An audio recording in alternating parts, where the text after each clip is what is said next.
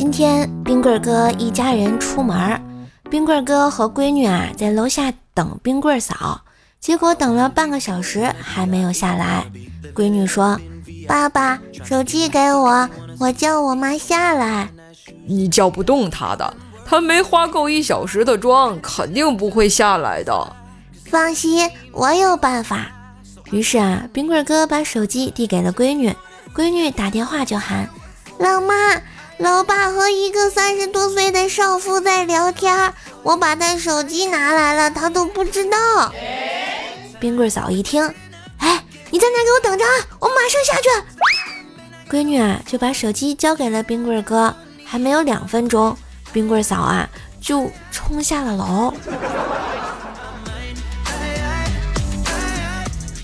今天的不开心就止于此吧。明天依旧搓衣板伺候啊，冰棍哥。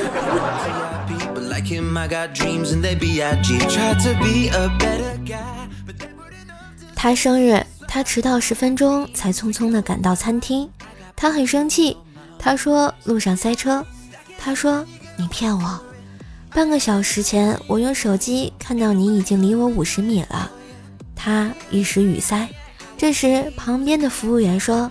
这位先生刚才在厨房亲自下厨，他的眼泪不争气的流下来。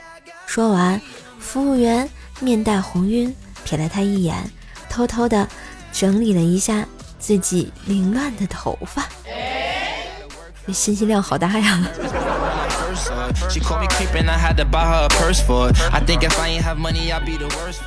打车去医院，遇到一个拼车的大哥，俩人呢都是去医院。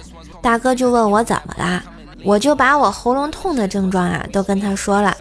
大哥咂咂嘴说：“哎，看着挺严重的哈，哎，到医院好好看看吧啊。”到了医院啊，挂号上楼，我发现拼车的大哥穿着白大褂坐在那里，原来他是大夫。结果就诊，大哥问我什么症状啊？我说：“大哥，在车上我都跟你说过了呀。”大哥摆摆手说道：“刚才坐车是闲聊，现在是大夫给你看病啊！要不要这么进入角色啊，大哥？”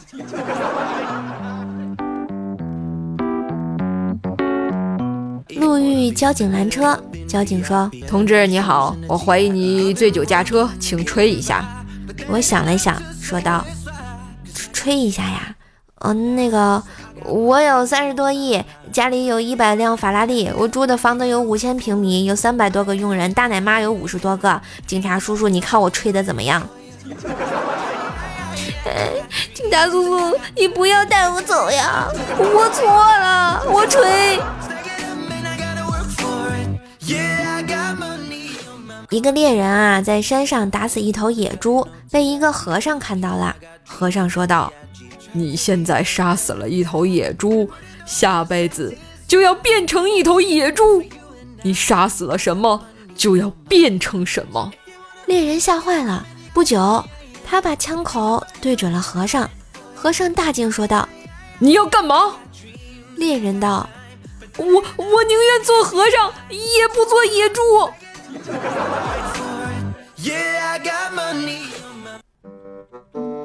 今日份段子就播到这里啦！喜欢节目记得关注、订阅专辑、点赞、留言、分享。更多的联系信息可以看一下专辑的简介。万水千山总是情，给个专辑好评行不行？射手在线跪求好评哟！